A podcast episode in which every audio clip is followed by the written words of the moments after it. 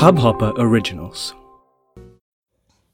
नमस्कार दोस्तों, मैं हूँ कहानी बाज अनुपमा और आज सुनाऊँगी कि करण और पल्लवी की प्रेम कहानी में फिर आगे क्या हुआ। पिछले एपिसोड में आपने सुना था कि करण ने अचानक ही पल्लवी को मॉल रोड पे कहा कि मैं ये रिश्ता आगे नहीं रख सकता। तो अब आगे। क्या मतलब? करण, ये तुम क्या कह रहे हो? हाँ पल्लवी अब चाहे तुम इसे मेरी मजबूरी मानो या मेरी बेवफाई, पर मैं अब ये रिश्ता और नहीं चला सकता। इस बात का मतलब क्या है करण? इतनी बात बढ़ाने के बाद इस तरह से सड़क पर खड़े होकर तुम मुझे बता रहे हो कि तुम्हारा मन इस रिश्ते से हट गया है? तुम्हें हुआ क्या है? पल्लवी, मैं कई दिन से तुमसे कहने की हिम्मत जुटा रहा था, पर समझ में ही नहीं आ रहा था कि कैसे कहूँ। तो तुमने सोचा कि इस तरह मॉल रोड पर एक लाइन में सब खत्म कर दोगे। सॉरी पल्लवी, कोई और तरीका समझ में नहीं आया। अरे तुम लोग अभी तक यहीं खड़े हो? शिवी की आवाज़ आई। क्या हुआ पल्लवी? तुम लोग ठीक तो हो? पल्लवी के आँसू देखकर शिवी ने पूछा। हाँ शिवी, सब ठीक है। करण ने अभी अभी ये रिश्ता ख़त्म कर दिया है। पागल हो गई है क्या पल्लवी? कुछ भी बोलती है। नहीं शिवी, पल्लवी ठीक कह रही है। अब ये रिश्ता हमें ख़त्म ही करना होगा। दिमाग ठीक है करण? तुमने क्या मज़ाक समझा हुआ है? मेरी सहेली का दिल तोड़ने की हिम्मत कैसे हुई तुम्हारी? शिवी चिल्ला पड़ी। थोड़ा धीरे बोलो शिवी, सब सुन रहे हैं। तो सुनने दो करण, तुमने काम ही ऐसा किया है? बस शिवी, यहाँ से चल, पल्लवी बोली। और हाँ करण, अब मुझे कभी कांटेक्ट करने की कोशिश मत करना। तुमसे मिलकर मैंने बहुत कुछ सीख लिया। अब और कुछ सीखने की इच्छा नहीं है, कहकर पल्लवी चली गई। चल पल्लवी, थोड़ी देर मंदिर के पास बैठते हैं। हाँ शिवी, यही ठीक है। मेरा दिमाग फट रहा है। दोनों सहेलियाँ बहुत देर चुपचाप बैठी रहीं। फिर शिवी बोली, पल्लवी, कोई बात नहीं। अच्छा ही हुआ जो अभी पता चल गया। नहीं तो पता नहीं कितने दिन तू अटकी रहती। पर समझ में नहीं आया शिवी की हुआ क्या। शायद करण का मन बदल गया हो। हो सकता है शिवी पर यह भी कोई तरीका है। वो ढंग से भी तो बात कर सकता था। इस बात को ठीक से भी तो कह सकता था। पूरे रिश्ते को कितना हल्का कर दिया करण ने। ना कोई वजह दी, ना टाइम, बस अपनी तरफ़ से ही फैसला ले लिया। मैं कोई सामान हूँ क्या? जब चाहे रख लिया, जब चाहे हटा दिया। तू ठीक कह रही है पल्लवी। करण से हमें ये उम्मीद नहीं थी। हाँ शिवी मेरी तो समझ में ही नहीं आ रहा कि अब मैं घर पे क्या कहूँ। हम्म, देख पल्लवी अभी तो कुछ मत कहे। ऐसा तो है नहीं कि घर वालों की रज़ा के बिना बात चल रही थी। तो तू करण के बाबूजी को तेरे बाबूजी से बात करने दे। पता तो चले कि आखिर बात क्या है। पता नहीं करण ने घर पे यह बात बताई भी है या नहीं। फिर क्या पता कुछ दिन बाद करण को अपनी गलती का एहसास हो और वो फिर तुझे मनाने आ जाए? देख शिवी, मैं अभी घर पे तो कुछ नहीं कहूँगी। लेकिन अब करण कितनी भी बार आए, मुझे उससे कोई बात नहीं करनी।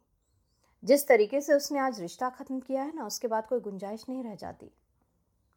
बात तो तेरी सही है, पल्लवी। मुझे तो बुरा इस बात का लग रहा है कि एक समय पर मैंने भी करण की पैरवी की थी। भैया सुनेंगे तो बहुत बिगड़ेंगे। नहीं नहीं शिवी, अभी किसी से कुछ मत कहना। मुझे अभी इस बारे में किसी की मदद या राय नहीं चाहिए। ठीक है पल्लवी, लेकिन करण ने ये ठीक नहीं किया। कोई बात नहीं शिवी, हो सकता है भगवान किसी बड़ी मुसीबत से बचा रहा हो। चलो, अब मैं घर जाती हूँ। Okay, bye Pallavi. कुछ भी बात करनी हो तो तुरंत मुझे फ़ोन करना। और अपनी पढ़ाई पर असर मत आने देना। हाँ शिवी, अब तो सिर्फ़ पढ़ाई करनी है मुझे और कुछ बनना है।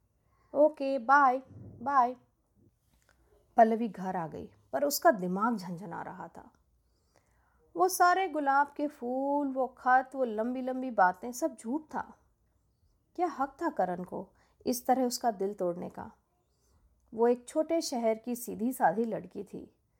बड़े बड़े सपने क्यों दिखाए गए उसे? उसके मन में तो शादी का ख्याल तक नहीं था करण के आने से पहले। और उसके माँ बाबू जी उसकी खुशी के लिए सारे परिवार की नाराज़गी अपने सर लेने को तैयार हो गए? क्या उनकी कोई इज़्ज़त नहीं है? कोई मान नहीं है? सच में दुनिया ठीक ही कहती है, लड़कों पर भरोसा करना ही नहीं चाहिए। अपनी शिक्षा पर ही ध्यान देना चाहिए था। लड़कों का क्या है? जब चाहा मुँह उठाकर पीछे पीछे घूमने लगे, जब चाहा बाज़ार में एक लाइन में रिश्ता ख़त्म कर दिया। अब नहीं, बहुत हो गया। कितनी भी गंभीर बात क्यों ना हो, ये कोई तरीका नहीं है। और वो रोएगी भी नहीं। किसके लिए रोना? पल्लवी हमेशा से ही स्वाभिमानी लड़की थी। आज जो ठेस लगी, वो सिर्फ़ दिल पर नहीं थी। वो थी उसके अस्तित्व पर, उसकी भावनाओं पर। उसके प्यार का जवाब सिर्फ़ चार शब्दों में रिश्ता खत्म?